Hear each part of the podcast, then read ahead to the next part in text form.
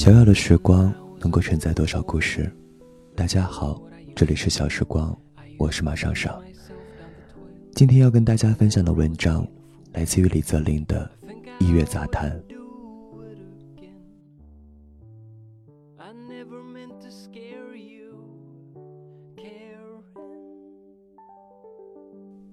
新交规下，沿路的司机开始变得稳重，大家都诚惶诚恐地盯着红绿灯，生怕它黄了。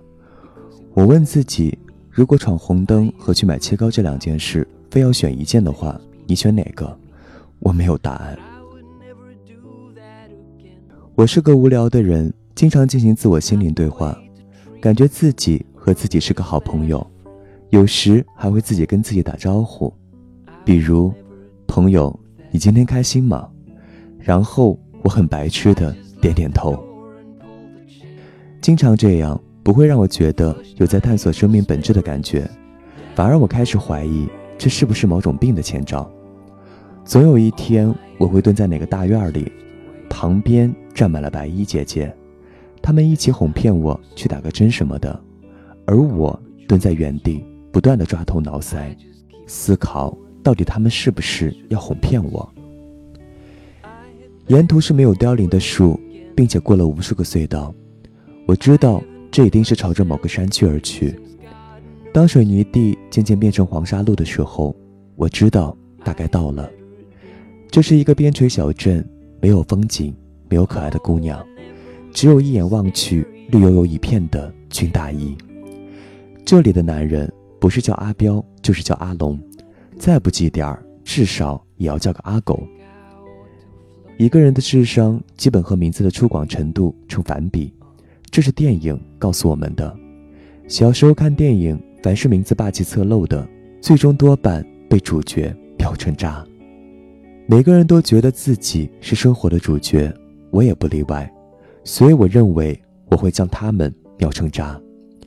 只是在晚上和当地的一些朋友一起吃饭的时候。被他们几轮敬酒就弄惨了，那种酒是一种不知名的果子泡的。据阿彪阿龙们说，这是五谷之外的第六谷。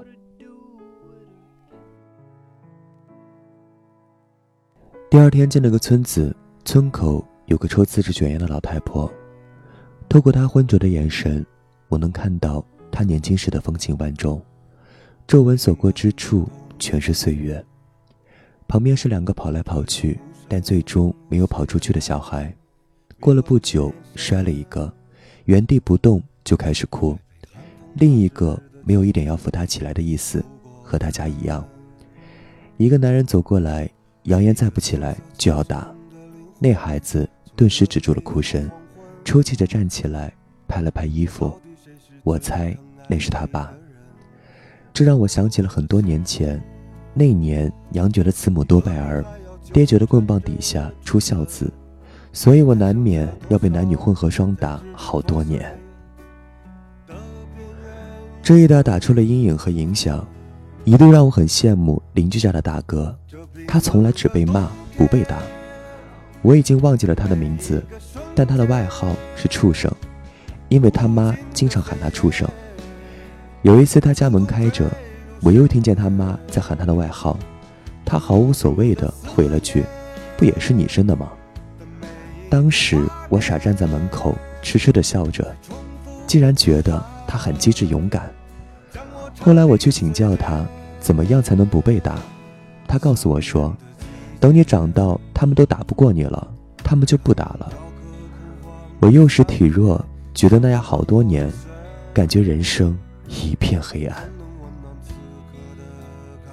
只是有一年，爹娘突然不打我了，估计是我已经长到他们加起来都打不过我的年纪了，所以那一年成了人生的分割线。在那之前是被打的岁月，在那之后是我全身皮痒也没人打的岁月。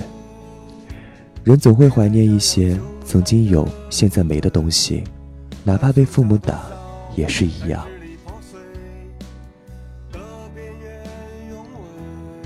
从小住在城市里的人，都会很喜欢小村小镇的夜晚，因为那里入夜之后便黑灯瞎火，瓦房和新楼交错其中，偶尔两声狗叫，反而映出真正的宁静。城市没有真正的夜晚，因为你总感觉有些人、有些地方是未眠和不眠的。以前有个胖子同学，在那时普遍智力低下的同龄人里，他也略显智力低下，并且掩盖不住欲盖弥彰。他曾经丢块木板进公园的人工湖里，就要往上跳。他坚信那是一艘船，还好那时我们都比较懂事。死命拉着他，不然很有可能目睹一起溺水惨案，从而长成几个带有童年阴影的男人。胖子每年过年就喜欢跟父母回老家，每次回来跟我们说的最多的就是那里的夜晚好安静，好安静。那时没有人可以理解他眼里的兴奋和欣喜。于是夜晚在印象里霓虹闪烁，好多年后，再去到一个边陲之地，发现有些地方的夜晚能安静的只剩下空气的声音，才又想起了那个弱智一般的胖子同学。原来他一直生活的比我们仔细。后来村里的人说，我们这里的年轻人，能出去的都出去了。都到城市里去了。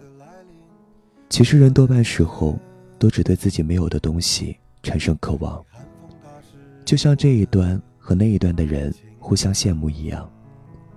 我们在霓虹下看着他们，他们在黑灯瞎火里摸索着走向我们的路，像候鸟一样飞来飞去。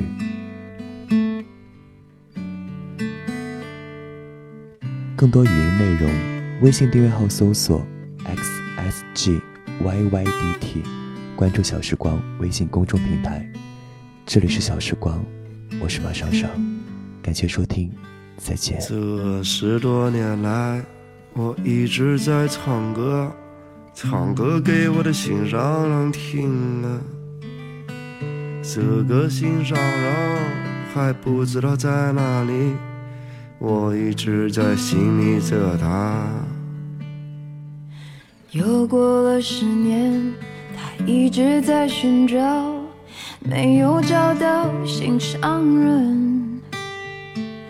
到处都是高楼大厦，到处都是飞机汽车，压得他喘不过气。现在该如何是好？这世界变化太快了，我没有存款也没有洋房，生活我过得紧张。心爱的姑娘，你不要拒绝我，每天都会把歌给你唱。心爱的姑娘。你一定等着我，我骑车带你环游世界。心爱的姑娘，你快来我身旁，我的肩膀就是你的依靠。心爱的姑娘，虽然我没有车房，我会把我的一切都给你。